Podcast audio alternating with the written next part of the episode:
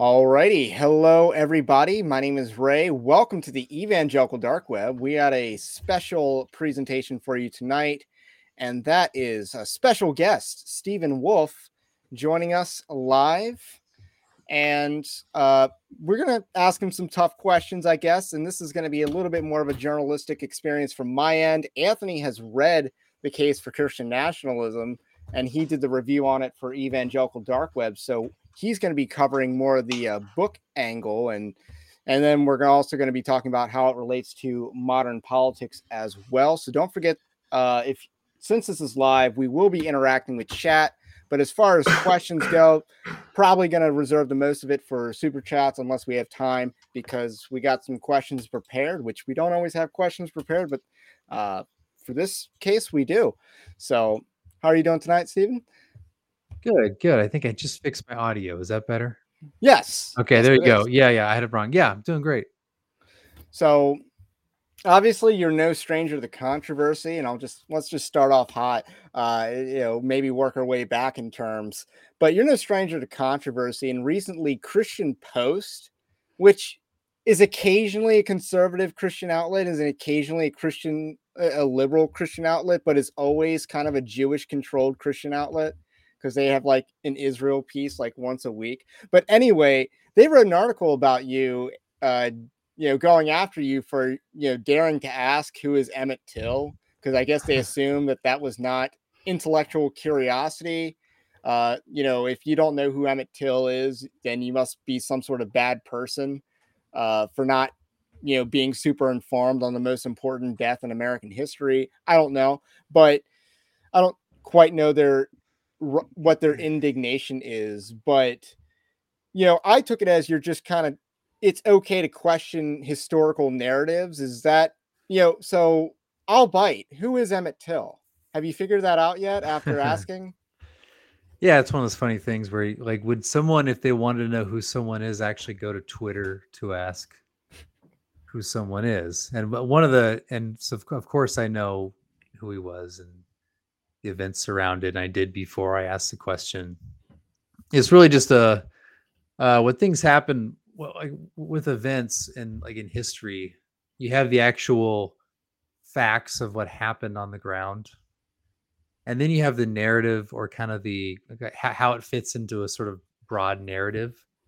And uh, kind of the question is like, who is someone? Is kind of asking, well, like, how, what's the narrative that this person has become or that event has become?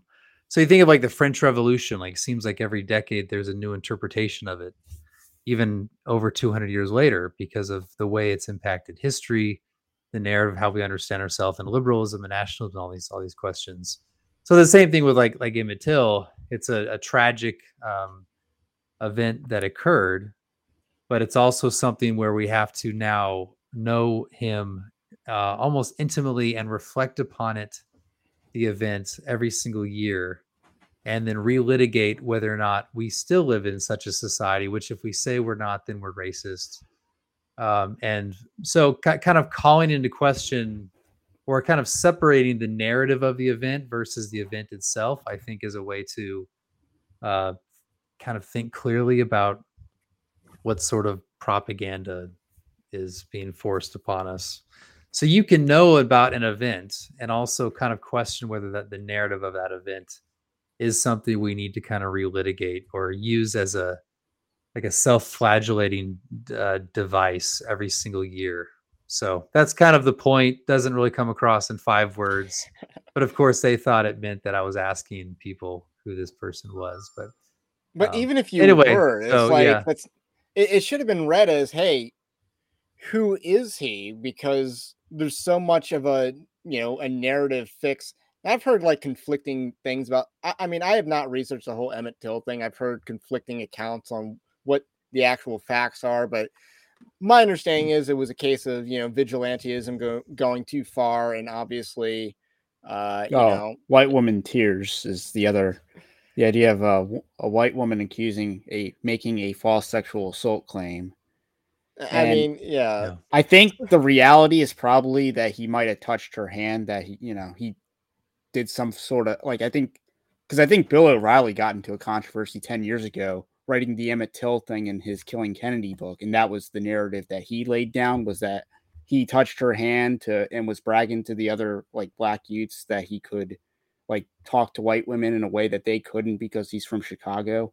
Well, I, I mean, think, the thing, the thing is though, is like, even if the, let's say that like, it's that everything was as bad as everyone says it was for that event.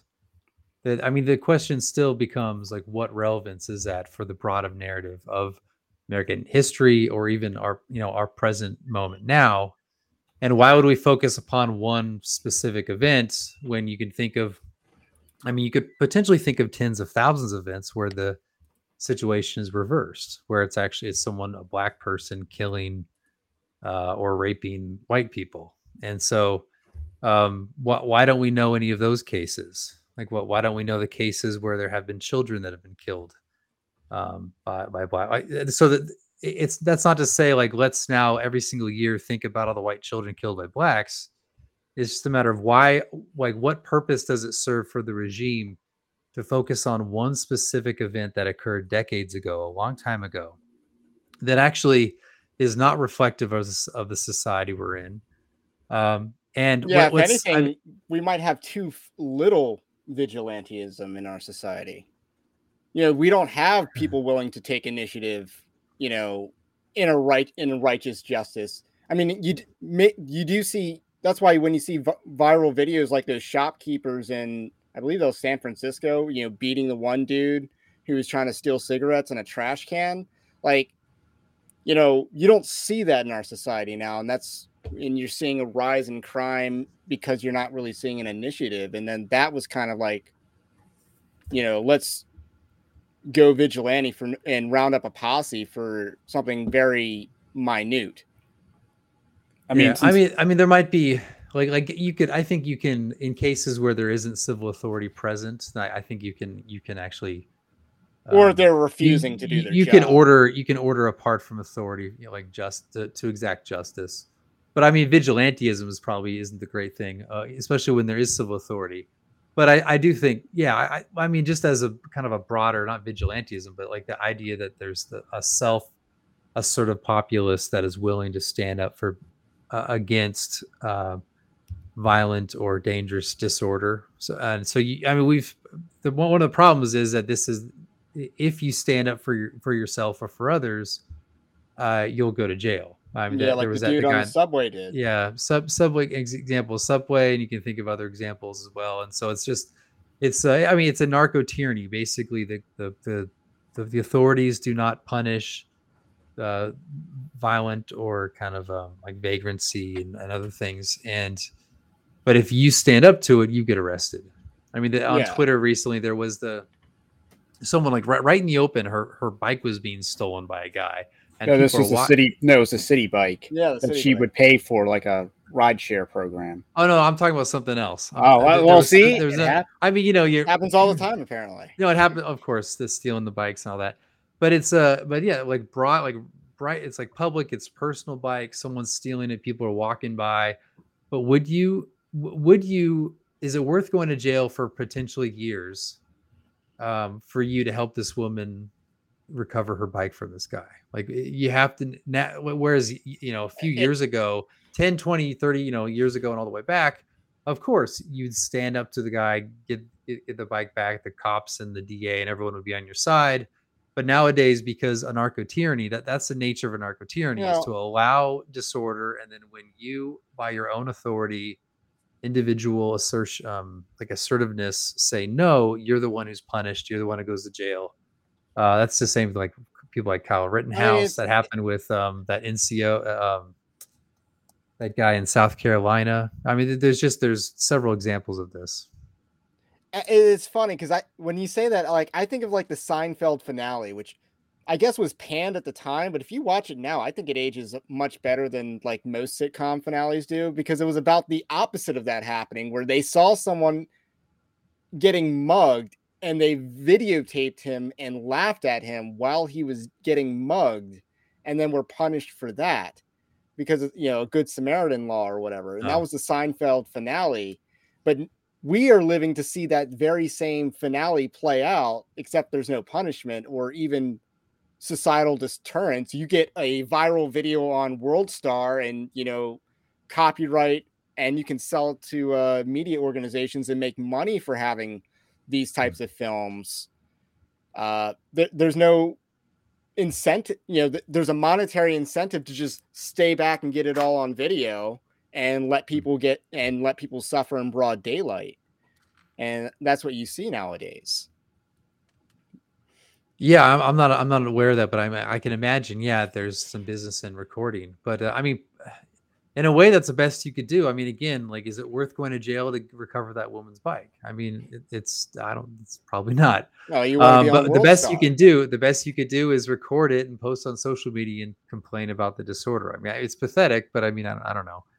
Um, yeah, yeah, that but that is true. Yeah, people would rather just record. There are the, the like the whole bystanders who just, who just who just actually do it just to record and not actually to help. But uh, so. I, I mean, I mean that, that's a, an arc of tyranny. I think it'll just get worse and worse. Right. Um, so is your next question going to be, what was the Tulsa Massacre?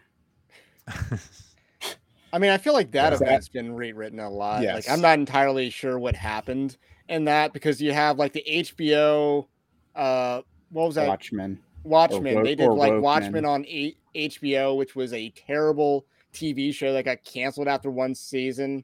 And then they tried to say it was a limited series afterwards when they didn't sell it as such beforehand. And it's like, I watched two episodes and like, this is bad and boring. But yeah, it's like they, they try to really hammer in on that. And it's just like so many events. I wonder how, you know, how much our history has been in, infected with, you know, just for a narrative. Like, to me, like the, the example that's probably been most on my mind is like how the United States got into World War One. And I think the Zimmermann telegram was one of the primary reasons. I'm like, that had to have been fake, right? Because there's no way the Germans would want a failed state in Mexico to attack the United States. Like, that's not a realistic plan, is it? You know, Mexico's embroiled in the Civil War and they want the Mexicans to attack the United States for like land promises. Like, that's not a realistic plan.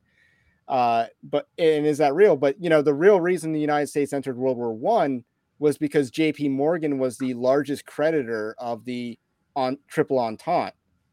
And if the Triple Entente would lose, they would default on all that debt. So he lobbied Congress to get it, you know, to get the war train going.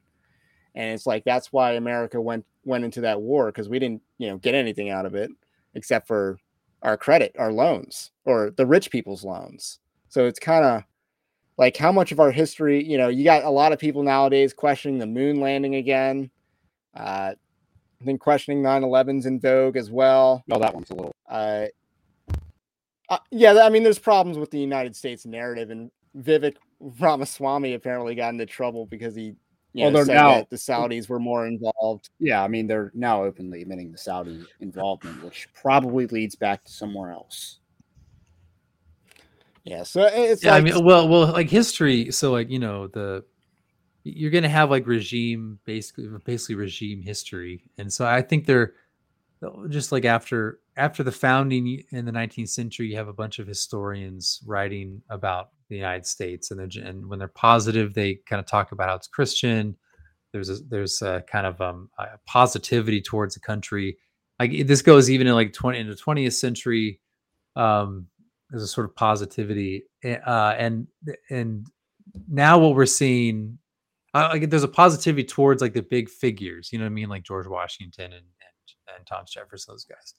And now what you're seeing, you still have positivity, but it's actually towards the the so-called marginalized and the people who overcome. So the, the regime, like you can you can, the, like the first you, black person to do something, something, something. Yeah. So like if you if if you look at yeah, like so history's. Something like that. The, the people who the the the people who matter and don't matter, or the the the um the heroes and the villains, kind of that show up in the history. That kind of tells you the uh, what the regime's like. Who are who are the, the the special people in in the regime? And so you think of the like who is who is the the, the villain of American history is essentially the white male uh, nowadays. Uh, so yeah, you, and you can't we, really, you generally like, you know, regime approved history cannot really s- say anything positive. Um, about them unless it has something to do with the the favored groups, and the favored groups are the, essentially the non-white or the the, the, the women. Um, and so that that's those are now the heroes that people overcame, and that that's that that progresses into like essentially to become a uh, like a hero in our society today. You have to overcome this kind of past oppression that was forced upon you by essentially white males. So I think that's how like the history is just a way to kind of kind of move us into the future, kind of establish the hero villain dichotomy, and then and, and point and that. I, point I think the there future. Are times where there's a hero in history, and there's times when there's no hero in history, and it's just two villains pl- fighting each other, or maybe you know there's two people fighting each other that are kind of both good, but they're just you know circumstances out of their control, or uh, you know. Uh, they're just forced to fight each other for even no good reason. Uh, I mean, history's a lot more complicated than, you know, e- than they try to make it seem in history. Or, you know, you can look at the Civil War. Uh, for in- American Civil War is a clear example of that. Uh, but th- there's a lot about our history that has a very, you know, shady narrative thrown on it. And if you dare question the regime narrative, you know, you're going to get canceled for being racist and all that other stuff.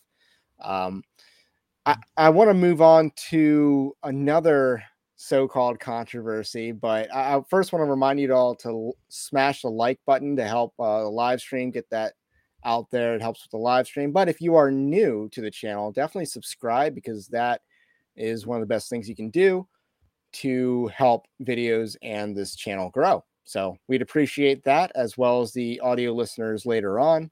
Uh, smash that subscribe button as well. So one of the things that's kind of fascinated me is your uh, relationship with Canon Press. You know, after you, I believe it was after you tweeted the white evangelicals are the lone bulwark against moral insanity, they kind of dunked on you for that. Am I correct? Or is, did they dunk on you for something else? Uh, they, I think that they expressed disagreement with it. And then, and then I see that the, the roles have kind of flipped a little bit, where they're publishing this, it's Gilder, right? Who, who's yeah, written this yeah. book that has like these excerpts from the book that I've seen are all like divine feminine energy thing. And it's like, you know, marriage was invented by God to civilize man, because, you know, man, man is too uncivil and primal and needs to be civilized, and that's what women in marriage do, and women are sexually superior to men. It's all this weird type of divine feminine energy stuff, and it's weird. And then you you've expressed disagreement with them, and they're kind of like doubling down on on this material. So I'm kind of interested to know, is like, you know, if you ever have another book, you know, is Canon Press going to be your go-to for publishing, or are you going to look like elsewhere? Or, you know, could, are you guys just adults disagreeing on things, or is it, is there? Maybe... Yeah. I mean, I, I can genuinely say that, yeah, I, I'm still, yeah, there's no like hard feelings with them. We're still, we've still text back and forth, and we still talk back and forth. I mean, you know, we emails, texts, I, I talked to the acquisition editor on the phone. So, um, about a month ago. So yeah, that like, there's no hard feelings. We're not, we're not a bunch of, I don't know. Like schoolgirls, the hard feelings, but uh, but yeah, I mean, I, I I would publish with them again. I mean, the thing is, like, so they they published the book. I I didn't like some of the language in the book. I disagree with it, but I mean, I mean, Canon. Think about it, like Canon published my book, and it was, even though they're they're kind of not they're not new to, to controversy and and um, some of the claims I make in the book. There still is like my method and other assumptions in the book. They, I think, generally speaking, is not what the Canon crowd would affirm. So they, they do publish books that they do not necessarily agree with, or that they know will be kind of controversial, even among their own kind of their audience. Uh, but they, they did kind of double down on it. But that's also kind of also what they do. It's um, their, it is Doug Wilson's brand to do- double down on everything. Yeah, it, it's just who he yeah. is.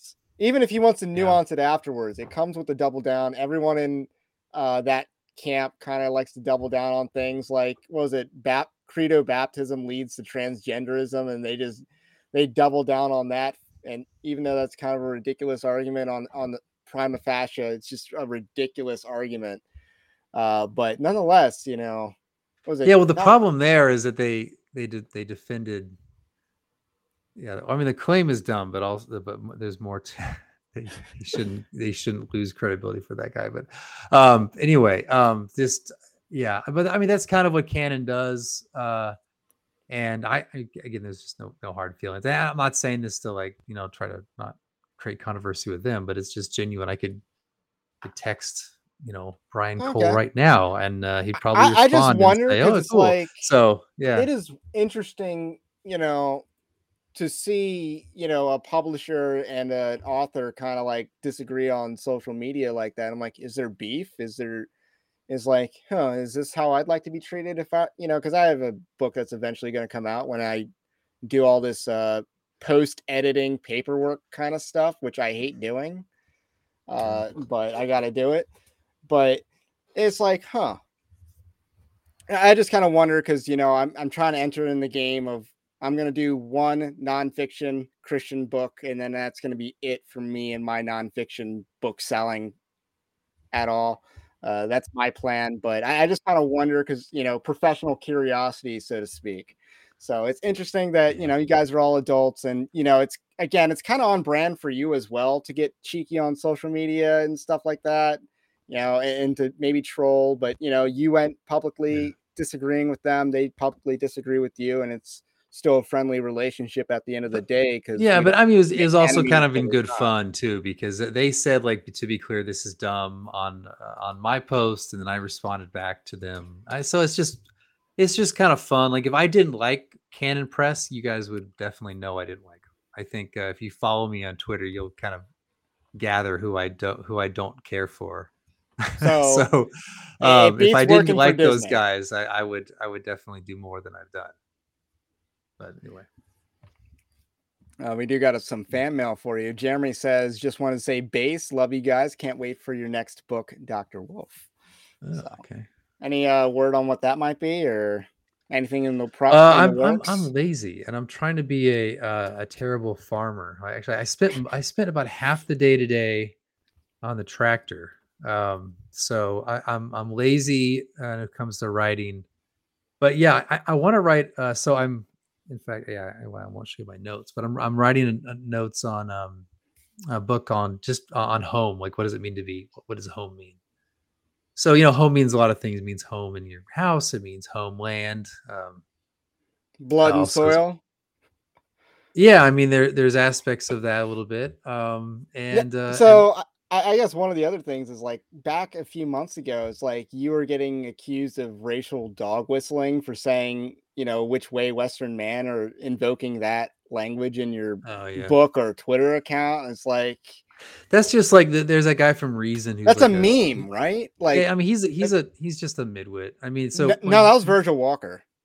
Well, I'm, well, yeah, but I, but I, I mean, that, that it's midwit rhetoric, and I don't mean that as an insult. So, as, I mean, I guess it is an effect, but I, I mean that it's, uh, to, to say like, oh, you used a phrase from a guy who was like this and that, and he said this and that, like, you literally, you have used some words, um, and then somehow link that up to say, well, Wolf's a white supremacist. It's just silly, dumb rhetoric. It, it works for maybe social media when you have a following of midwits. Um, or, you know, you have a, your, your website's called Reason, you know, Reason. I'm going to use stupid rhetoric. I mean, um, they, they have some pretty bad articles whenever I they mean, try to address faith matters. Oh, it's, it's libertarian. They're, they're, they're, they're a joke. The Reason is a joke. Um, so it's, it, yeah, like libertarians, they, they like to play up the, this idea of reason, but that's a whole different, whole different uh, discussion. They don't know the first things of logic or thinking properly, but, um, Uh, yeah, I, yeah, so that, that's silly. Like, honestly, if anyone spends any time online, they'll know that which way Western man is a common. It's a line. meme, but maybe even meme. that guy yeah. co-opted in order to, you know, invoke some sort of white supremacist message. Like, I, I kind of saw that as a meme, and it's like the fact that you were kind of accused of a racial dog whistle, which is a very liberal term. Uh, you know, dog whistles again. You know, Democrat like. Yeah. I, I never heard of Republicans accusing Democrats of dog whistling until, you know, maybe after Democrats started using that term on Republicans, because everything's sort of code. Everything in, you know, Donald Trump was saying in like twenty seventeen was code for white supremacy and stuff like that. And the liberal media was trying to go after him. And, you know, all these kind of, all these terms kind of like came back in vogue. The OK symbol. Yeah. Yeah. That, which is a four chan troll, but uh, we do got a super chat question. Su- uh, for ten dollars, Chief of Sinners asks, what helpful strategies can be employed against pity play maneuver, uh, page one oh seven of The Sociopath Next Door by Martha Stout, that modern Jacobins use to disarm their targets? So I guess this is a target about uh, a question about good citizenry and uh, pity pity play. Maybe it's too late for me to know what that is. It's too late over here in North Carolina. Um, so Jacobins want to disarm their target. I think we can yeah, use context clues for that part, right?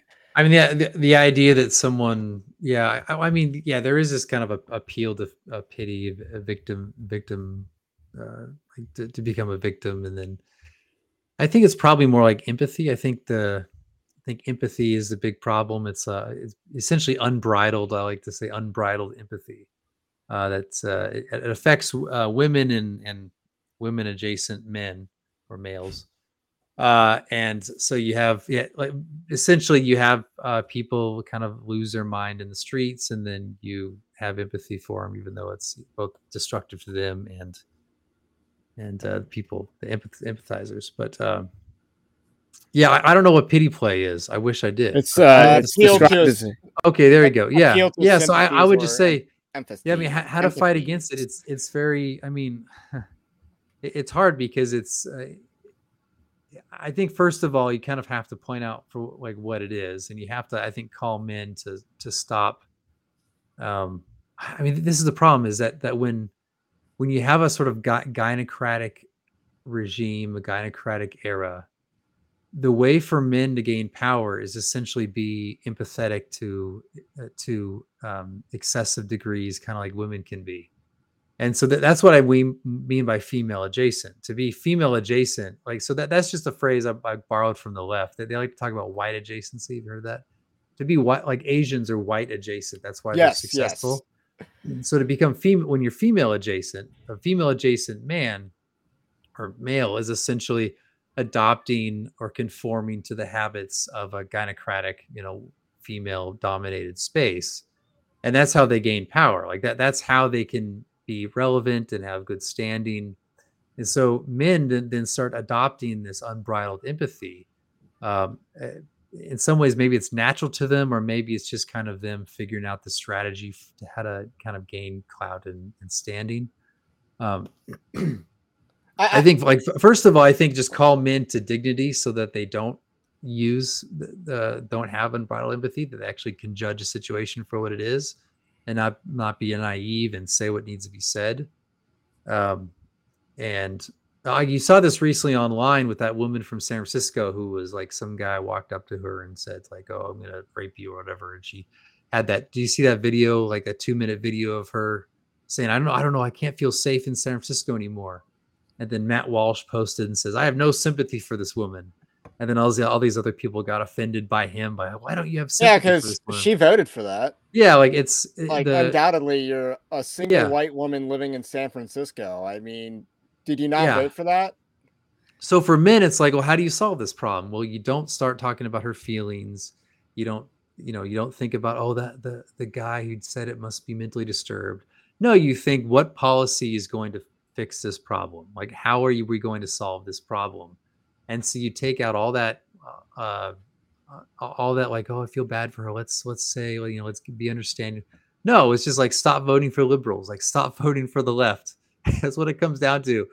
Um, so I, that's just one example. But I, I think that's it. You have to you have to call men to um, to be assertive and uh, judge a situation rightly. Don't be taken in by emotions. Um, don't Maybe be just ma- don't be react. manipulated. Yeah, and, and also like just realize that if you're in you're in this female centered centered world, that uh, where you're kind of called to be like that, and you just have to resist it. You have to fight it and call it out. I mean, I, so, I don't know, I don't I know wonder, what, how else to do is it. Is empathy I mean, a scam? Well, I mean, there's something good about it. Like you can you can empathize with someone who's in pain, or like because you've had the pain as well.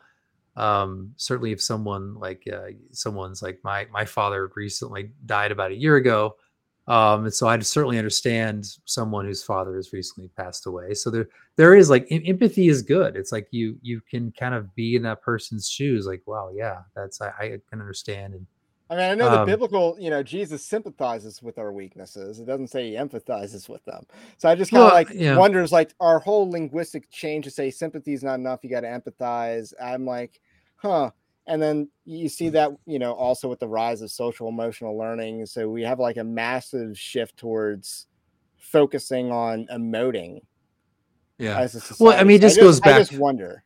I mean, it just goes back to like the Emmett Till thing. It's like, well, when I think of that, I guess I'm a cold, rational male or whatever. But when I think of the situation, horrible situation, regardless of the facts of the matter, you know, it seems whether there's murder or not, I understand there's like controversy on that kind of, but, but it's still, it's like, well, okay, well, well, let's look at this rationally according to our situation today. And even then, um, and get, get away from this. Oh, this like, like people are offended. Like they're, they were so emotionally offended by the fact that I don't like dwell upon this every other day about what happened in nineteen fifty-five or whatever, you know, or that every year I'm not going to sort of genuflect over this, this, uh, this event that happened in a state that's. Get ahead of postage rate increases this year with Stamps dot com. It's like your own personal post office. Sign up with promo code PROGRAM for a four-week trial plus free postage and a free digital scale. No long-term commitments or contracts. That's Stamps dot com, code PROGRAM. I don't even know what state it Uh-oh. was. Mississippi, the poorest Mississippi. state in the country. Oh, I'm sorry. I just I just lost but, you guys for a second. That no you one cares about at any other time of the year. Everything suddenly turned off. You, you hear me? Okay. Yeah, yeah. You didn't okay. quite disappear, but you kind of stopped. Okay. So, I'm not sure what happened. We, we kind of... Anyway, yeah. So you got... That, that that's... Imp- like, yeah. So I, I guess I'm the least sympathetic person ever, but um, that that's the sort of thing I'm talking about, where instead of having this emotional reaction to some event where it's clearly propaganda, it's clearly you're being manipulated, it's clearly you're trying to be empathetic with this event that you're so far distanced, most people are so far distanced from. Um, it doesn't uh, it doesn't actually say anything about your life or the, the real world you live in, but yet you're supposed to identify it. That's that's unbridled empathy that needs to be cut not cut off from people so that you can actually solve actual world life, uh, real problems, um, and uh, and not be manipulated. So that, that's that's kind of what I'm talking about. That's a long answer for that. I don't know. To super, super chat, do I get that money? Or you guys get that money? Man, How does this work? I, I answered the question. Don't I get the money? The question. I, I don't know how it works. Like we'll get like how much was seven, that? Ten dollars? Yes, but we'll get like seven. Maybe seven of it, or I don't know. They they take their cut. But YouTube already like lower, like I think ad rates have gone like really downhill this month. Like ad, ad rates like plummeted. So you don't uh, across the board, not just in this. But uh, anyway, Anthony has read your book. He might have some questions oh, yeah, lined yeah. up. Yeah, uh, uh, so one right. of the th- one of the things Fire I away. mentioned in my review is one of the core principles of the case for Christian nationalism is the notion of particularity.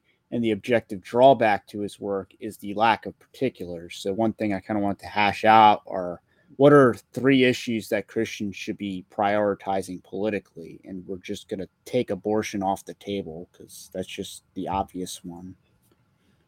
So, I mean, is there like what, certain three other issue- issues or? Yeah, three other issues from abortion. What would be like the priority items for like step one of Christianizing a nation? Okay, so by particulars, you mean like the actual the action plan? Like, what do we do from yes. here? Yes, okay. A triage of action. Yeah, uh, I I think there's so it depends on like if you think about national policy or local policy or state policy or just interpersonal life. I think all those are going to be different. I think national policy immigration is is essential. Uh, Yeah, because that's essentially immigration is largely controlled by the federal government at this point. So I think immigration control, and I, I would, if we're up to, I mean, if I could do it, I would just say zero, very limited legal immigration and absolutely zero illegal immigration. I mean, uh, and, we're and at, we're and on an inflated economy that I don't see how we can sustain millions of immigrants each year when we have, you know, I don't know what the ratio is. Like the ratio between public sector and private sector jobs is like near fifty percent in a lot of places. So our economy is very fake. Uh, yeah. Like we don't have enough jobs, so to speak, and we want to reduce the size of government, not, you know, it, and if half the people are half the labor force is like government adjacent, I don't see how you can have the immigration flows that we have. Like this isn't the eight, late eighteen hundreds where we're just booming eco- economically. Well, yeah, it's not just economics. It's just, it's that most immigrants tend to vote for Democrats. And I think Democrats and, are, I mean, that's one reason. So, I mean, there's a reason why they want Democrats, amnesty. Democrats have absolutely the most insane policies you can imagine. Um, and uh, that on the social side, I mean, economics, I guess a little bit different, but the, but the social side, like transing kids is just like insane. Um, and yet most immigrants still vote for uh, Democrats. That's one reason, but I think that there's other reasons that are kind of that are less visible to a lot of people. So I was just in uh, Scottsbluff, Nebraska. Now, probably you guys have never been there. No. Uh, and uh, I was talking to people there. I was there for a few days. A friend of mine is a pastor there, and he was telling me that that that the one third of the population is essentially Hispanic now, um, and this only twenty years town. ago. Yeah, it was like a small town, and almost like twenty years ago, it was very, very few Hispanics. And now they're dealing with like they have a lot of drug issues. They have obviously um, inter like intercultural issues. They have social system issues. Schools are now dealing with uh, you know like English, like uh, English as second language issues. Uh, there's also just uh, just just general cultural. I mean, and these guys never really voted for it. I mean. They never voted to have their town transformed demographically. You ask them, are you know, I didn't ever ask them, but if you ask them, are you racist? And they deny it up and down. But when you have that massive flow in a small town of a lot of culturally different people, it disrupts the way of life of the place. So this is happening all over the country. Just just about ten miles from me, there's a town uh, that's very similar where um, it used to be kind of a somewhat like, I guess, uh, middle class, maybe lower middle class, uh, just kind of nor- North Carolina town. And now it's like one third Hispanic again and dealing with the same issues the other one. Now, nothing against Hispanic people, but uh, but when you have that sort of kind of influx of people at a, a high rate, it disrupts yeah. kind of the community we, itself. We so, live in anyway, that, that's, that's we live in Maryland, which is probably the most diverse state in the country. In terms okay. of, you know, it's not just, you know, New York City's obviously pretty diverse, yeah. but it's not the entirety of the state. But I mean, the, like, the entirety of Maryland is uh, pretty uh, not homogenous, the opposite of that, uh, ethnically and all that. So, I mean, you definitely see it. So I, I guess we're used to it. We're, we haven't seen, like, we never grew up in a world where it was, like, only white people and then, you know, there goes neighborhood or anything like that. Like that, that's, but you're describing like, yeah, I mean, I, so I, where... I grew up in California and I, I was born in the eighties. Father was born in California in the, in the forties. And, uh, and that, that state has just utterly transformed from kind of this, like the golden state to really kind of a dump. Um, yeah. and it's, uh, it, it's, it,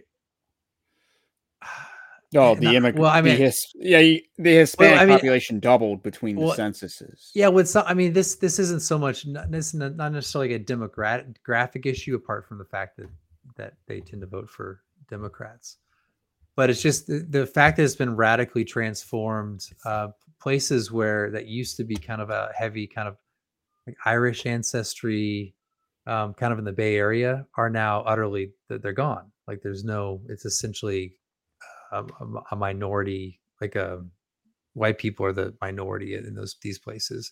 So anyway, there's just this massive change uh, culturally in, in a state very rapidly within one generation, and that that's just uh, no one. I mean, pe- people didn't ask for that. So anyway, but that that immigration I number guess, one. Yeah, that was a long explanation. All right, where else? We at? Yeah, so I think at the state level, uh, the state because of the the federal. Federal system, states can do have a lot of power. I think that that's where the whole the Christian nationalism can actually do really well potentially, uh, which is that the state governors can uh, essentially kind of be a, a resistance to the federal government and uh, and and that sort of thing. So I, th- I think that the, the state level is really going to where we're going to make our money. But I think the important thing is for like us, because it's easy for us to talk about politics every day and to talk about policy. But I think like we ought to, as we ought to uh, actively in our personal lives, meet like-minded people locally, not just to share ideas, but also try to establish networks uh, of like, you know, of service, of, of products, um, parallel food. Economy. Yeah. A sort of alternative counter economy or parallel economy, something like that. Uh, we should all kind of seek after something like that. Um, it's not, maybe not, may not, maybe not, uh, possible for everyone, but, um, I, th- I think that, that that is what we'll need. I, partly because I think young people like, uh, yeah, uh, when when you have these like these relational networks at kind of the local level, younger people can then find ways to get employment that is dignified work and also doesn't require them to, you know, spout off the the woke nonsense in, in the corporate sphere. So they can they can like, you know, so it kind of gives them an avenue for dignified work and, and that. So I, I think that those are, I, there's probably more I could say on all that, but just leave it at that. Yeah. I mean, yeah. I like how you kind of like stratify, if that's the correct word, between like the different levels of governance, uh, even going down to kind of like self-governance and how there's stuff you can do to implement Christian nationalism in your own life with the parallel economy, uh, you know, and then on the federal level, the best we can really do is like ref- immigration, you know, reform might be an, you know, an understatement of what needs an overhaul, basically, of what the current system is. And you kind of allude to the idea of replacement theory because, you know, the idea that certain demographics don't vote Republican, they vote Democrat. And, you know, those po- the Democrat policies are objectively evil. I mean, and the people that try to, you know, push back on that clearly have not read the, you know, Democrat Party platform of, you know, twenty twenty, which is, you know, easily available. But even if you go back to twenty twelve, this is the thing. The grooming children was in the Democrat Party platform in twenty twelve. They telegraphed exactly what they were going to do, and then they did it. And now people are waking up and saying, we didn't ask for that, or we didn't vote for this. And you see some people trying to leave the left and say that the left left them. It's like, no, that was in their platform ten years ago. So they are fulfilling their natural, conc- their logical conclusion. Is if you, and if you read the current platform, it is Marxism on every page, pretty much. So this is where they're going to head. They're going to turn us into something more like, you know, Trudeau's Canada. Uh, and, you know, the, and the Republicans are largely too stupid to stop themselves from becoming the Canadian Conservative Party. Uh, that their C C P.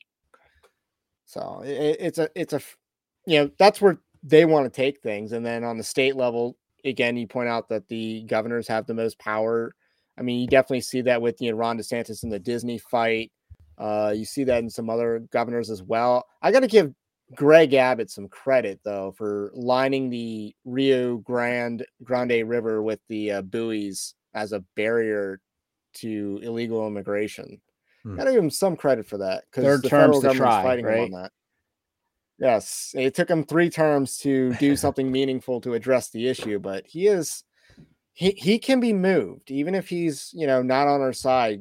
It's interesting that the Republican base has moved a lot in the last, you know, since twenty fourteen, um, because that's when the environment was primed for Trump and all that. Uh, the Republican Party base has moved so much that now our governors are, you know, the governors that aren't on our side, like Glenn Youngkin goes to a woke church. He's a, he's a liberal in real life, but he'll govern more conservatively because he wants to advance his own career. And then Greg Abbott might do the same, although he's not running for president, oddly enough. Uh, it, it's very interesting to see how radicalized the, you know, right wing is getting in a good way and how that's transforming, you know, mediocre politicians into stepping up and giving some more better bone, giving the dog better bones than they used to. Uh, I don't know if you had anything to say on like how the you know, Republican right wing politics has changed in the last ten years. And, uh, yeah, I mean, I, yeah, like in substance, I think it's, it, there, there's problems, but I, I think that, uh, like it's, there, there's a lot of people on like, you know, so-called conservatives who are now essentially t- like pro-trans. So, right. Um, th- th- of course, like it, it's, you know, that that's, but that's what conservatives do is they just become the liberal of yester- yesteryear or whatever. Um, Which you even um, mentioned in your book. Yeah, but, but yeah, but the uh, what was I going to say? The uh, yeah, but I think the the right what, what's what's promising, and this is being kind of in like injected into conservatism and, and the right, is the importance of uh, government power in achieving goals. So if there actually is like we're not we're not in the eighties and nineties where. I mean, there's probably there's things we could have done then too, but we have to we have to think that we're not in this sort of neutral world where we can kind of get along and be and, and get along with each other. We're we're we're in a world where literally these people are morally insane, and uh, we have to use power. I mean, I, I don't know. It, it's weird how like you hear David French and and what's his name, Jonah Goldberg, and these other guys talking about the moderate. Like, what's the mod? The moderate position is like. Is uh yeah we're pro trans but we just don't want and we're eighteen pro, after eighteen pro trans right? For kids after eighteen you can do the surgery but maybe even before that you can but before that yeah you can the yeah. whole pronoun thing like it, the yeah so in, in ten years what what the what is the moderate position like what is Jonah Goldberg going to believe then you know in twenty thirty I mean the idea of being socially you know, liberal fiscally conservative so it's like you're a communist that wants a good budget uh, y- you want to trans kids but you want to a balanced budget like what does that even mean anymore but yeah you talk it's, about neutrality yeah. And it's interesting because we there were multiple hurdles to overcome but the first one is on information. I think conservatives finally realized that media isn't neutral so they conservatives I think first rejected that neutrality was neutral in media and you see this mm-hmm. with Trump going after the fake news and all that um when once they realized that cons- you know that the media isn't neutral, then you started seeing people that hey, society isn't neutral either, and you you're kind of seeing the unraveling of the matrix. I mean, it's taking a lot longer than it should. Like it took too long to realize that the media wasn't neutral, um, but now you're seeing that you know people are realizing that society isn't neutral as well. Um, Yeah, I, I think that's yeah, that's right. Um, and people are nostalgic for like the eighties and nineties, and oh, no, not even that. Like just the, the, you know, like the James Lindsays of the world. If we could just get back to twenty fourteen, like twenty fourteen, where people, you know, there's gay marriage, everyone's happy, and let's just go back to that point. And so there's a nostalgia for that, and, and Christians are nostalgia for, nostalgic for maybe the eighties and nineties or early two thousands or something like that. Um, thinking that, oh, that's the neutral world where we can be, where we can all kind of just get along. And, uh, but yeah, that, that was just a, but that was a predictably temporary, um, affair. And of course there was like a moral underpinning of even that era. So it wasn't even neutral. Um, but, uh, yeah, it's, does America have a golden age? Um, I don't know. That's a good, good question. I, I don't, uh, I, I couldn't say I couldn't say when there was a golden age. Like I if, mean, you got to think that the I mean, there's, Eisenhower there's, years might have been pretty good because America was like materially wealthy and okay. uh, you know height of power. In, in some I mean, I guess I guess you could say so like maybe you could say that was a golden maybe, age. That's not really an age; it's just a decade. Yeah, I mean, I don't really want to commit to like if there's a golden age, but um, it, it, it's just a fascinating question because yeah. you know. It, if you're talking about nostalgia, it's like nostalgia for what? Do we have a golden age? Um, you're saying, you know, the eighties aren't really a golden age for America because we have all these other problems going on. So I'm like, what is our golden age? I've heard some people say the Gilded Age. I'm like, eh, I don't know about that. But it, it, it just makes you think. It's called the Gilded for a reason. Yeah. Uh, I th- I think like it, like the problem with nostalgia Uh, is that like you can separate nostalgia and memory. So memory is where you actually have memory of like personal memory or like maybe like memory like within the family of events. So you have kind of the stories. And I, I don't I wouldn't say like, like you know you, the, the story of your grandfather, you know, my, my grandfather on my dad's side was from New York and they kind of hitchhiked to California. So there's that story. Um, that's not really nostalgia of that, of that, but, um, but nostalgia can be this thing where we have this idealized picture of something that we then try to get back to. And I, the problem, conservatives kind of have that mentality, but I, I, you know, instead of having this like reactionary nostalgic turn, I think we should take the best of our, our, our history and our tradition, understand the realities on the ground now, and, and move forward into the future. And kind of realizing that in, in a way, we're never going to, we're never going to return to, um, at least, you know, within our, within our lifetime, we're never going to return to the, the seventeen eighties. Um, for for many reasons, um, so or the seventeen seventies, but that, that at the same time, those principles and those actions can kind of inform what we do in the future. So, um, uh, Anthony, all right. Yeah. So yeah, one thing I wanted to ask was uh, how influential or what was the impact of Donald Trump within the concept of the Christian Prince? And this isn't saying Donald Trump is a Christian, but hmm. like obviously the no, rise of Trump is. Like, to me, when I read the chapter, the rise of Trumpism was probably one of the on the foref- forefront of my mind. Just, you know, this is what people yeah. wanted Trump to be, not necessarily what he was. Yeah, yeah, that, that's that's good. I I haven't thought of that. I wonder if there has been. Yeah, it's interesting. P- people point out things about the book, and then I have to realize, yeah, maybe I guess there was uh, an influence there. Um, I yeah, I, I think Trump, like I. I I thought that that Trump in twenty sixteen, he was like a. Uh, sometimes I call it like the Trump event, which uh, it like the, the idea that Trump was like an event in history. Um, he's so you separate the person. He's a guy who just who showed up on the scene in history, politically, and made a, a like a, a significant break, and and nothing afterwards. Like they can't return. Like it's a it's an utter new like new possibilities opened up. So like events in history would be like American Revolution, the French Revolution, the Civil War, um, World because War that, Two. That's the chapter. All these are like, all these. Because yeah. that's the chapter that gets the most flack. Of all the chapters in the book, that's the one that probably gets the most yeah. flack is this idea of the Christian Prince. And I think it is tied to people's, or your particularly those that are detractors, their perception of Donald Trump. Because, I mean, yeah, next, I, after I that think, you have yeah. the right of revolution, which I would say is like, How how do you not get anything on, on that chapter? Basically, yeah, advocating. I got some. I got some. Because I, but I think because because people know, like again, Trump. It's it's it's smart to like point this out, like in connection with Trump, because Trump opened up this possibility of like the populist, charismatic leader of the people. I mean, he he shifted like for like just take I like state like Iowa, which used to be. Iowa used to be um, a Democrat kind of a, state, a, a swing state, and Trump completely turned it into one of the strongest Republican, like pro-Republican states in the country. Uh, and so, so any, anyway, like this, this a certain leader who who changes things that nothing that can't change back. And I think the Christian Prince is kind of like that, and that's why I described this Christian Prince at, in kind of more charismatic terms, uh, someone who cannot.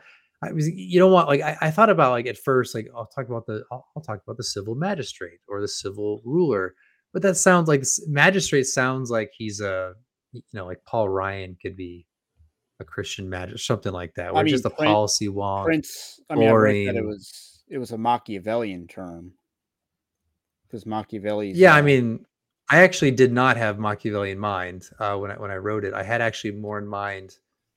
The it was very common. I mean, the reason why Machiavelli called it the Prince is because everyone called it Prince back then, and he just wanted to talk about the Prince. um, and we just happened because of our our the canon of, of Western political thought. That's the Prince. So anyway, but if you read like the the sixteenth, seventeenth century and, and earlier, they're always talking about the, the the Christian Prince. It's very common. But um, yeah, I mean, I describe. I, I didn't use Machiavellian terms or language in the chapter, but. But you do need someone uh, who's going to show up or who's going to kind of appear in history and uh, be this like rallying figure for uh, a, a kind of a sort of return um, to uh, the, the heritage of faith in the country. I, I just I don't know how uh, apart from like this sort of unprecedented like um, spiritual awakening that that leads to political politics and all that, um, like from the purely from the ground up without some sort of figurehead, I, I think that we need a someone to like arise and be basically sort of earth, like earth shaker, I guess. Basically the Israelites in the desert, and you know, oh, they see God, and then they're just like, ah, oh, no, we don't want to, we we don't want it. Uh, Moses, go before us, because the the thundering uh, booming of the Lord, basically, and they're they're too frightened of God, so they just say, Moses, do it for us, kind of like an abdication. Yeah. Well, I mean, and, I, I I kind of have in mind like. Yeah, I just, I you know, pe- people like have weird thought, like, well, what is he talking about? Like, I think in the American context, I'm thinking like George Washington, like real, because George Washington, like even after, like after his death, like the the average family would have some kind of figure of Washington in their living room, like a painting or some kind of like sculpture or a bust somewhere in, in their living room. He was so revered, uh, and so and it, like you see it. In his farewell, like his his farewell address, which I, I kind of read as him saying, look, I've I've served my country for decades. I'm done. I'm tired. You guys have to deal with it. Because at the end, he says, look, you have the same religion. You have the same culture. You fought this war together. You have the same struggles and sacrifices. You are a people and you can be a people. But I'm I'm leaving. So exit, you know. And he, but but he held like he held the country together in that. that massive change from, you know, being colonies into the United States. Uh, and so he was, uh, I mean, his, his, he was a sort of Christian prince. I mean, there's questions of his faith and all that, but he was kind of that for the founding of America. And yet he, and he was actually had high decorum. He um, was orderly and submitted, basically uh, uh, abided by the Constitution. So I don't mean someone who's just going to show up and like tear up the Constitution and uh, like destroy the rule of law and, and all that sort of thing. So, but um, I, I, it, yeah, so I, I think it, like just think of George Washington, like some sort of modern figure like that. But and the follow-up I would have is, do you take a like Paul Gottfried approach and in that right-wing authoritarianism is the only political path to save Western civilization? I emphasize uh, political. You, you were breaking up, but you're oh. asking whether the uh, Paul Gottfried approach, of, right-wing, uh, right, uh, authoritarianism, right-wing authoritarianism, is that, is that the only political solution? Yeah, I'm. I'm not familiar with what he says on that. Um, I mean, maybe you've heard of the phrase I, I Protestant have... Franco. Yeah, a Protestant, Protestant Franco. Franco. Uh. I see. I, I don't know. I, I think it's like who like who in I, people are going to want me to like commit to yes, Protestant Franco, but I just don't know if I like I don't know if like twenty years ago we we were going to say like yeah in twenty sixteen Trump like Donald Trump is going to become president and he's going to be this like shattering earth shattering figure like uh, no, like norm shattering figure. You think, well, that's crazy. Why would he want him to do that? And that he, he wouldn't do that. So I, I I don't know, ten years from now, twenty years from now, I don't know specifically what sort of person that has to be uh, for the moment. Um, somehow Trump for that moment was perfect. He he destroyed the the the, the media.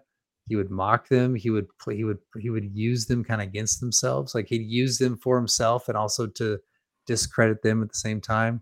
He exposed like the the um the deep state he uh elim- oh, yeah so anyway I, uh, but uh yeah I, I don't know if I I don't know I, I I don't know in ten, twenty years who, who exactly what sort of figure we I mean would need. You say it would have so, to be more authoritarian in nature?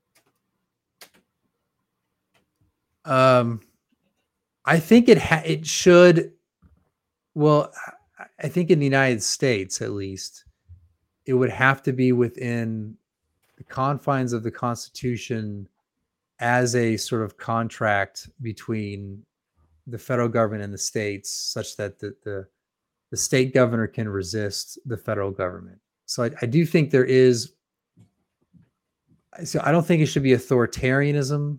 Uh, I think there should be a sort, sort of authoritative um,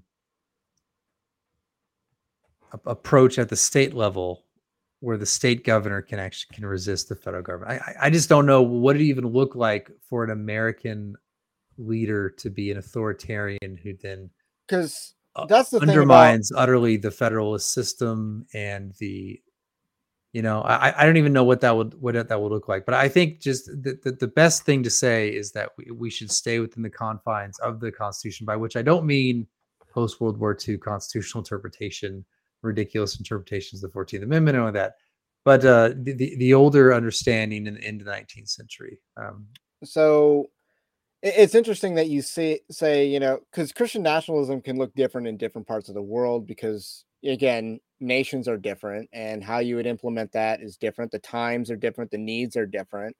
And the biblical responses to those need to be tailored to the societies in which they're in. Like, you know, yeah. old, I guess I'm not really a theonomist and I know you're not really a theonomist. And one of the reasons is, you know, there's not a, you know, Bible verse on, you know, transing kids is wrong and how to exactly navigate that. But we know, because the law is written on our heart, that this is absolutely abhorrent and should be punished. So we, so, you know, modern solutions or modern problems require modern solutions, as Dave Chappelle once put it.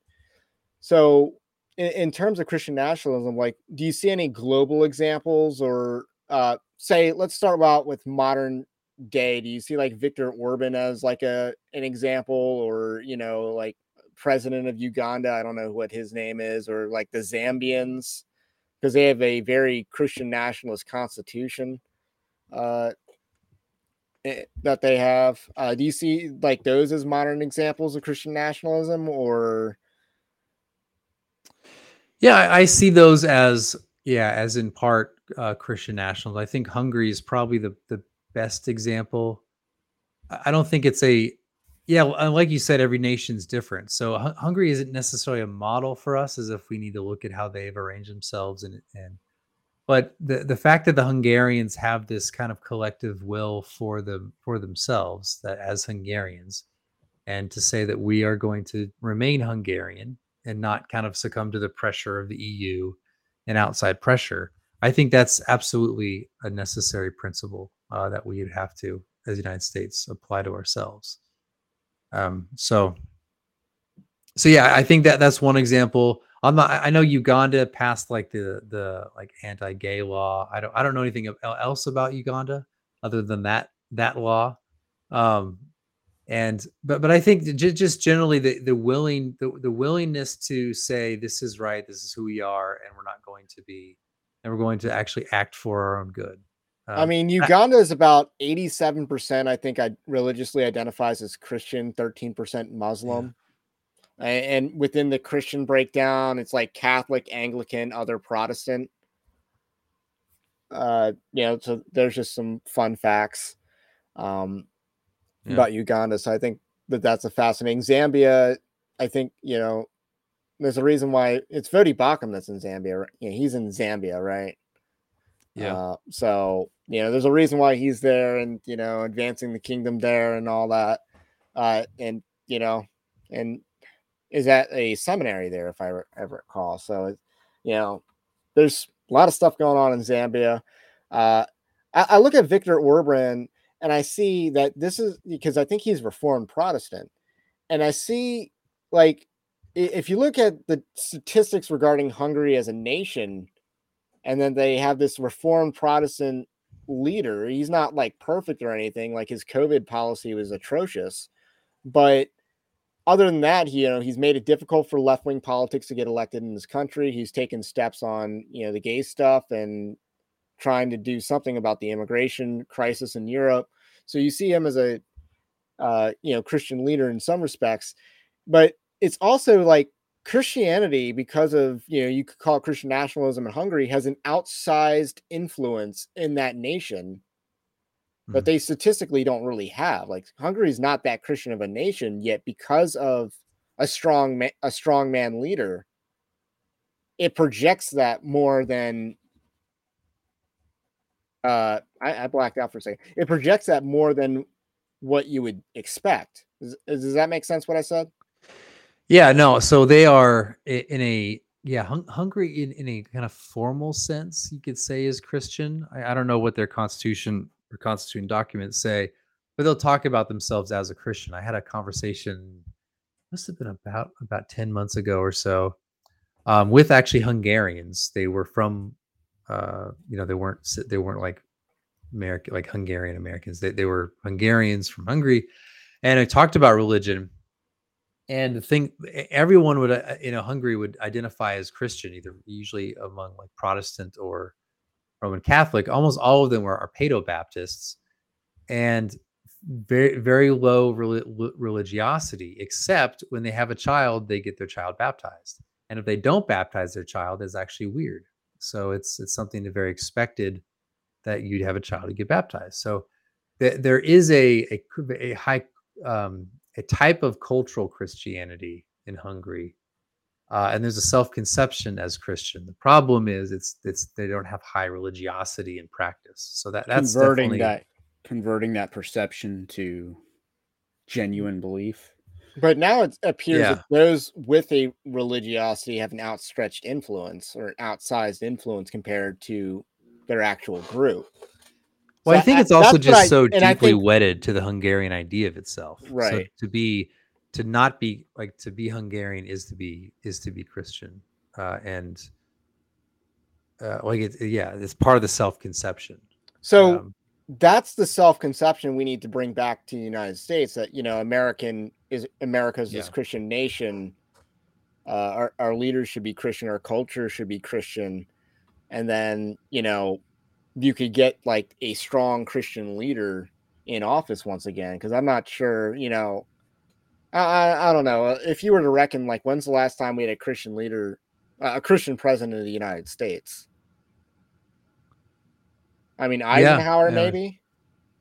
Yeah, Calvin Coolidge. I, I don't I don't know Al, Alvin uh, uh, Eisenhower's faith, but I mean he he certainly he certainly enacted a bunch of like pro-Christian. Uh, uh, what what was it that he? Uh, what, what in God We Trust thing? Is the official motto. Yeah, yeah, I think uh, that's right. Under yeah. God and the Pledge of Allegiance. Uh, yeah, something about you can't be gay and work for the federal government. I think uh, was Eisenhower, because you know you would be a liability uh, for blackmail, stuff like that, in the Cold War. But I mean, the thing is though that this is this is one of the myths that like conservatives have believed since like I don't know, probably uh, at least. Be, at least by Reagan and after after Reagan. And that's this idea the United States is really just kind of a melting pot or a kind of salad bowl of different different religions, different, doesn't matter what religion you are.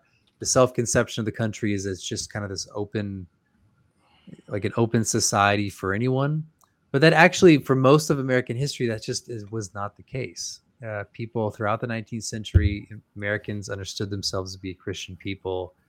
Uh, early twentieth century, even even like left-wing people identified the country as being Christian. So like the the the uh, I remember John Fea, like the historian, um, he wrote the book like is, is America a Christian Nation? He made a big deal about all you conservatives think that you're part of this great Christian America tradition, but look, in the twentieth early twentieth century, the progressives were Christians or said they were Christians and believed in the social gospel, and they were left-wing. Um, so the, the point being, for my purposes, is that even the left and even and the right in, in the early twentieth century believed the country was uh, was Christian, um, and like the the social gospel, like the progressives thought, well, if we are Christian, then shouldn't we have better policies to, you know, help the poor? Shouldn't we help the marginalized? Um, you know, so w- whether those were right or wrong, the point being is that they they understood along with people. Those to the right that we're in a Christian country, uh, and the Eisenhower administration, like you real uh, as you mentioned, believed this as well. And I think it wasn't until like the seventies, eighties, nineties when this started to kind of slip away, and the myth of like the huddled masses of anyone from anywhere started to come about, and really the idea of the the melting pot, which was conceived by a Jewish guy in New York City, like nineteen oh five, um, and spread through kind of the Protestant establishment into the fifties and sixties, uh, well, well, from there into the fifties and sixties, and and became like the governing dogma of the United States uh, in in that period. Uh, and so, um, The, the, I mean, again, the, the point being uh, in my rambling, I guess it's getting late, so that's what I do. It's ten thirty at night. Um, is uh, is that everyone believed we're a Christian country until recently, um, and that that's essentially what that's Christian or that's American history. So, yeah, I think if you have no but it's gone now. But we, we need to recover that. My point is that we need a heritage of like we have a heritage of faith in the country, and we can, you know, I said not don't be nostalgic, but we still. Because we have that heritage, we can move forward in light of that and kind of recover that. Um, how you do that is is very challenging, um, but uh, nevertheless, it's still there. Um, so we don't have to like abandon our American tradition in order to recover Christian America. It like literally is our tradition to be Christian America until a, a few decades ago. So we can we can work to recover that. So, uh, and, and kind of okay. comparing America to Hungary, America is kind of more than two predominant Christian or Christian sects, and I use Christian loosely, and there's apostates and Orthodox sects um, with all these denominations. I mean, how does, like, the issue of first table laws be decided with a lot of the doctrinal differences that vastly exceed those that would have been present in America's founding? And is there, like, a line? Uh, you are cutting out.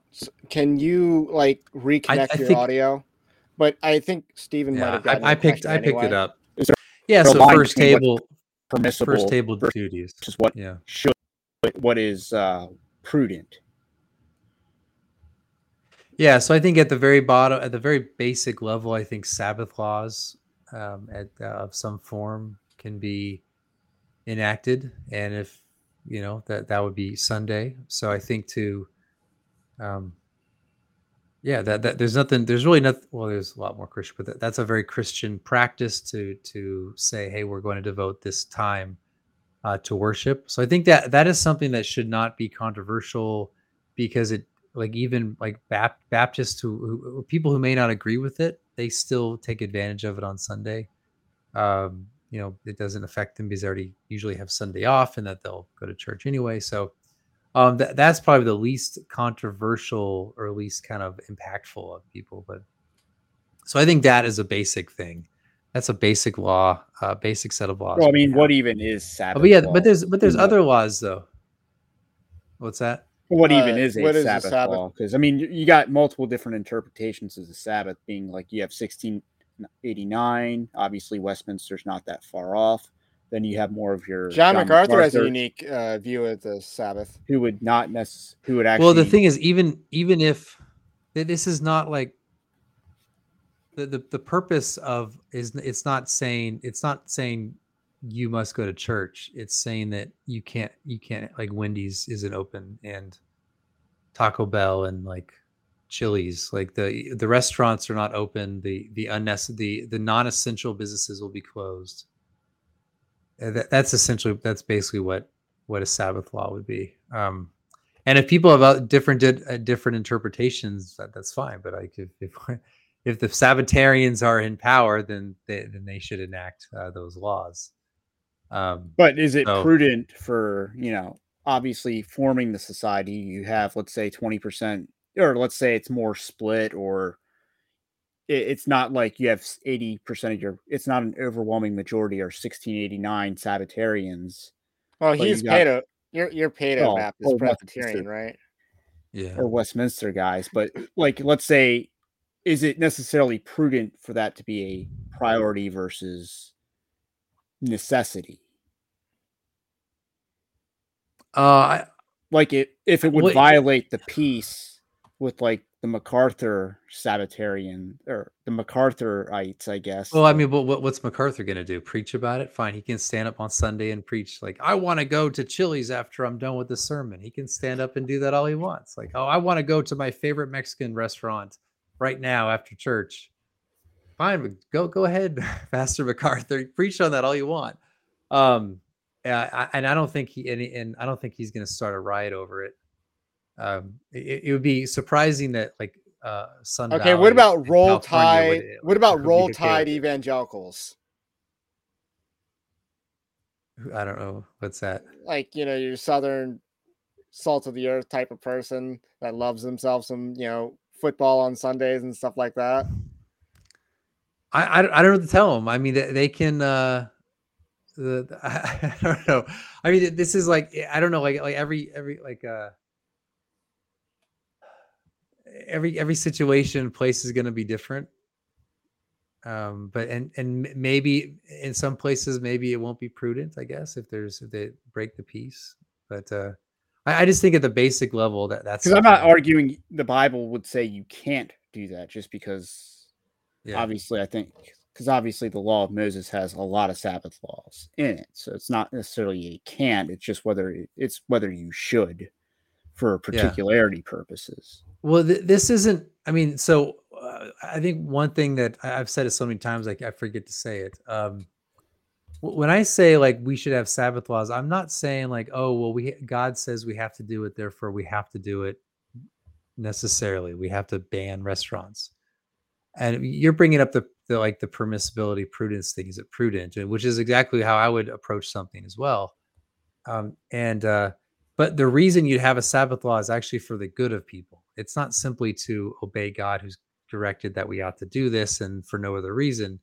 It's that, hey, it's good for people to not have these distractions on on Sunday um and to and to, to focus on the worship of God on that day. So it's for the good of man, um and not everyone's going to agree, but I think that if you have a majority of, of people, or if you have a a minority who wants it a lot, uh wants it, and then I think they should enact it. um and uh That could be at the county level. I guess it's uh, pro- probably best to be at the county level.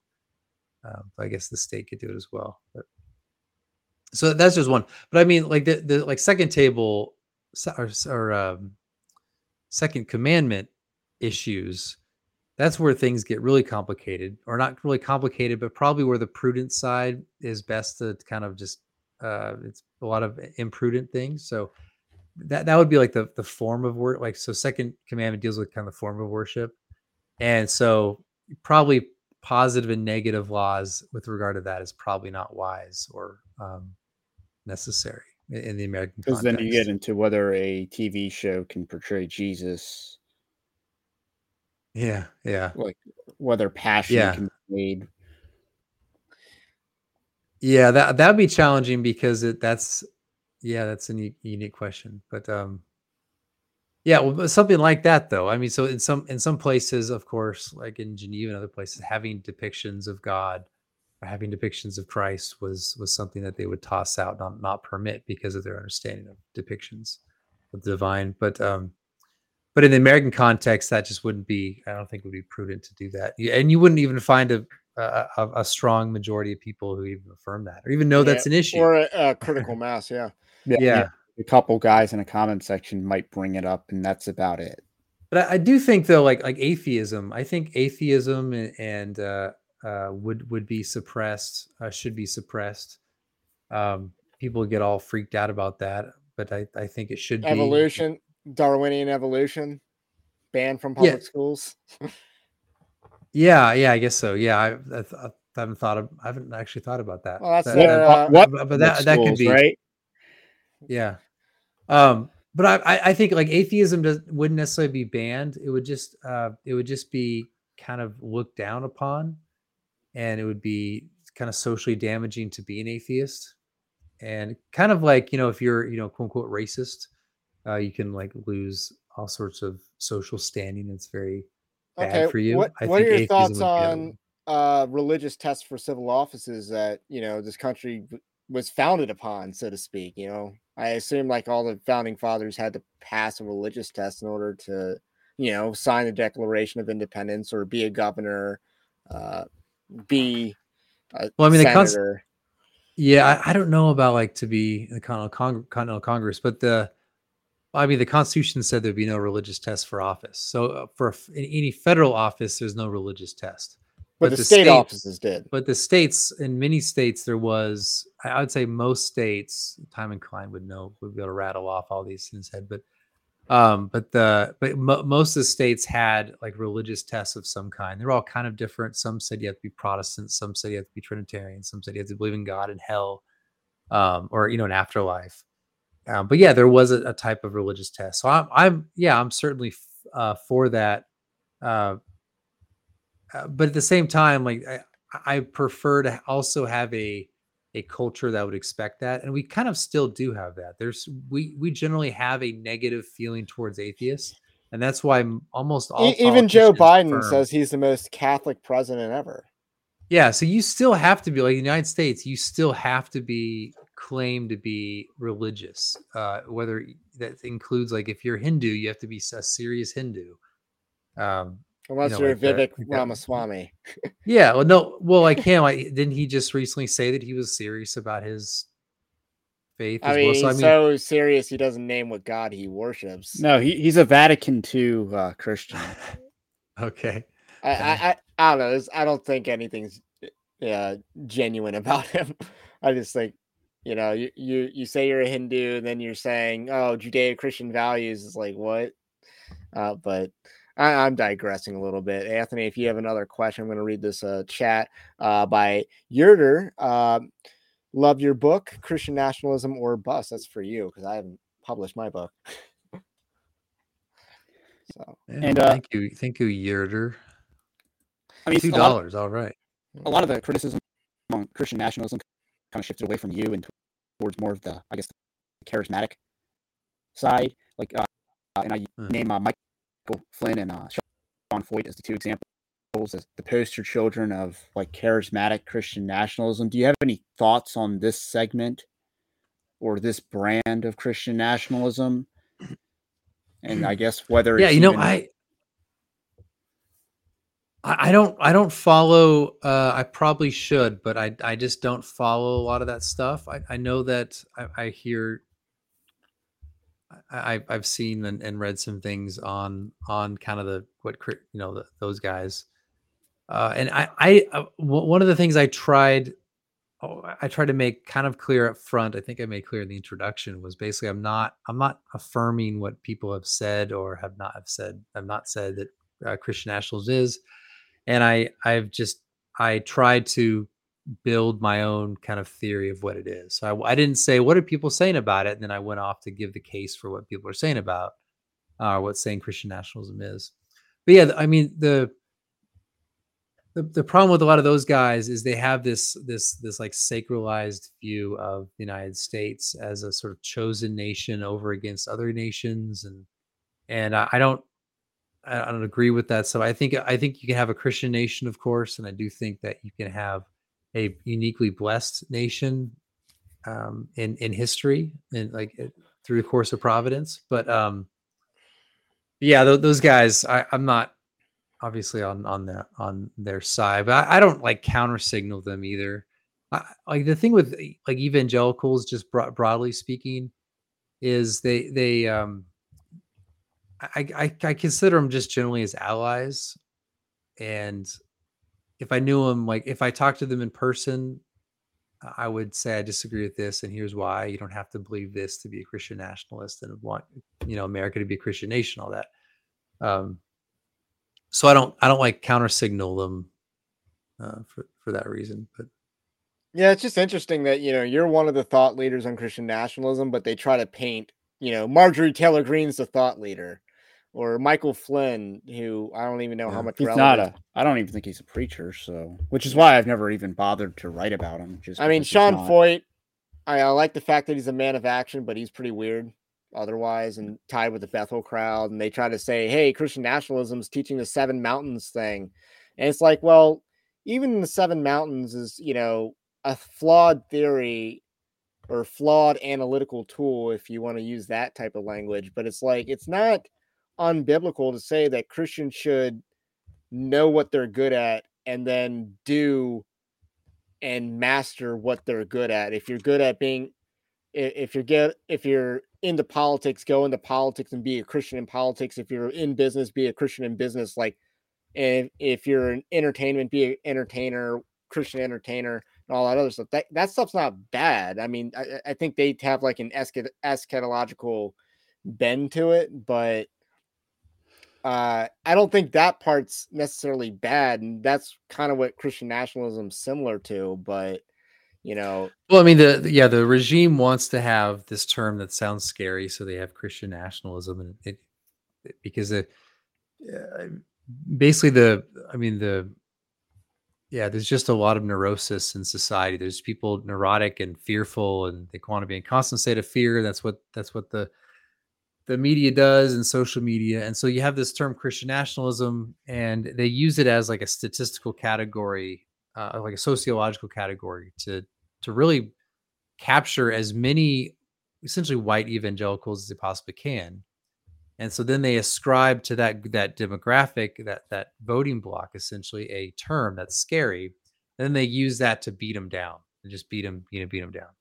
And that's, that's what the, the term really, so they don't want to really, they don't want to uh, like address me so much because I, I don't fit like within their, their boxes perfectly. Yeah. Like, you're not a post. I, I don't say like the Constitution is inspired. I'm not like a dominionist. Right. I'm not posting all that. Um, they, they want to use the term, and they try to have this, like, you know, the, the regime academics, like a Samuel Perry and, a, and Andrew Whitehead, these guys who study in Gorski study Christian nationalism, when uh, when really they're just regime academics who are kind of giving this kind of credentialed perspective, which is uh, on a or a credentialed like um, like so, like certifying that this is a true objective thing, and that they use it just to beat down their, their political opponents. I mean, like, and Bob really, I mean, who's the lone bulwark? Month. Like, who's the lone bulwark? It's going to be the evangelical. And so, what do you do? You destroy the bulwark, and then you unleash the. Uh, and then the, the, the flanks. You take out the bulwark, and there's nothing to protect the flanks. There's no this. There's no center, and you're just overwhelmed. It, and, and that's yeah. what people didn't get when you said that. Is like they don't understand, like, you know, bulwark as a military term, like. There's still people on the flanks. There's still people in reserve. There's still other things in the battle line other than the bulwark. But if you take out that bulwark, that it won't hold. So that's what people didn't get. And I kind of wonder, is like, should white people embrace identity politics more? Because it, it gets me thinking, is like, if white people discover block voting, it's kind of over for the Democrats. At least in many parts if- of the country. Well, I mean, there, yeah. Uh, but I'm not sure I like the path to get there, because it, you know, requires basically sowing seeds of a race, uh, like some sort of race war. But, you know, even still, like Fox News, I think Memory Hold an interview late, recently where the guy talked about how critical race theory was anti-white, and they memory hold that. Uh, they just deleted it from all their socials afterwards. And it's like, you know, that, you know, that, that was one of the best arguments against critical race theory, is that it was anti-white. That was the best argument you could use to wake up probably the most amount of people. And it was like the most discouraged argument that the regime did not want us using, or even like a lot of regime evangelicals did not want that argument being used. Yeah, I do think that, yeah. Um, I, the, I guess there's a difference between like white ident- identarianism or identitarianism, however you say it, and also recognizing that there there's anti-white kind of even built into a lot of policy and even constitutional interpretation. So when they talk about, when they talk about kind of racially diversifying any kind of institution or a corporation or hiring, They're essentially they're set and on a pot like they they talk about the positive side, which is we're going to hire African Americans and and Hispanics and that, that. But what does that mean in the kind of like who's not getting hired? Like who's no, the, it's, who's it's the, the Matt, who's the man? It's, it's like, the Matt the man? Chandler. Yeah, like who's the well, yeah, who, who's absent from that that process? Well, probably a higher qualified. Uh, it would be a higher qualified, typically a higher qualified white person. The Anglo eight. So.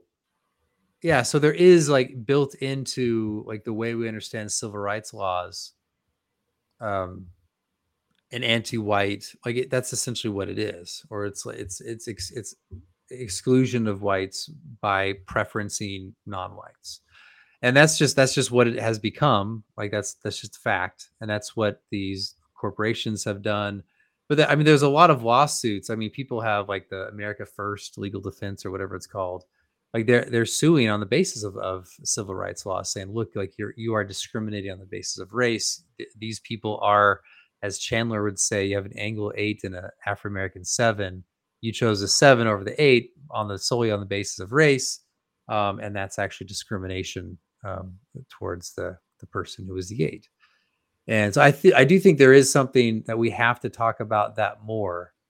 Uh, that's different than saying, let's identify like white identitarianism. And I think that's faulty.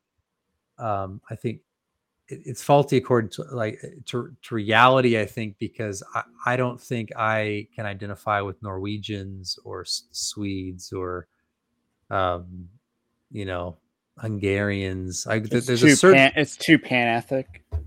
Yeah. Like, like if we say that our, our, our principle for nationalism is white nationalism, well, that means that it's me and then Hungarians and then and then like maybe Italians or French, and we're all somehow that can be the principle of our civil polity. That just doesn't make any sense. So that's why I, like even in the book, I don't talk about race. I do say, yeah, nation is built on particulars, history, ancestry matters, um, but it's not according to this like strict racial principle. Otherwise, you have a ridiculous. You can say that like your nation, like I said, can be a like pluck a pluck different people from different European nations, put them together, and say, "Oh no, this it'll work because we're all white." Um, that that's that's that's not that doesn't make sense to me. So, but, but yeah, yeah I, I do agree. Like the anti-white bias within policy, constitutional interpretation, that's absolutely reality. I, I mean, it, it might not. Uh, pointing that out might not lead to white identitarianism, but it probably would wake a lot of white people up. And that would be good, but I don't yeah. like the idea of white people adopting block voting. Is like, if you get that type of mentality, it, it might eliminate the Democrats, but it might not also accomplish anything. And it's, I, I mean, our rules of engagement are don't sin. I feel like you might be in, if you want to go down that path, you would probably have to sin to get there. So I, I think that's our rules of engagement, but uh, you know, pretty basic. Um, Anthony, if you have any more questions, nope. Okay. I, I, I only had those four. Uh, last call for the audience. I'm just going to say, hey, if you like Evangelical Dark Web, support us over at evangelical dark web dot org slash join. That's our Patreon-like system because we built our own because Patreon censors. Um, and we wanted to avoid that as much as possible. So that's where you can go. Otherwise, the least you can do is like this video, subscribe to the channel or podcast. If you are new, uh, new subs really help with the growth of a channel, so we'd appreciate that. Uh social medias, you know, Evangelical Dark Web, uh we have a newsletter that's free. Uh otherwise, I didn't see any more questions come in. uh Stephen, where can we find you? Plug your stuff. uh, I guess just Twitter. I got that goofy name, uh Perfinjust. P E R F I N J U S T. I will get that in the description. Yeah, that, that's about as it. As soon as I can. My wife hates that handle. She says I need to change it every time she sees it. She gets mad at me. But I'm not going to change it. But anyway, it's late. Yeah, you'll be locked Some guy in. in the chat said I'm sleepy, and it's true. It's true. I had that bad dream. I had that bad dream last night. I woke up at four and I said, I'm not going to sit here and lay here. I'm going to get up. So I read like the morning. Four o'clock is closer to when I go to bed than it is to when I wake okay. up. Yeah. Well, and I got back late because I was at a church thing. So I, yeah, sleepy. But anyway, yeah, it was great to have, great to be on. All right. Well, you, you take care. Thank you for coming on. Uh, have a blessed night, everybody. And we will catch you on the next one, whenever that is.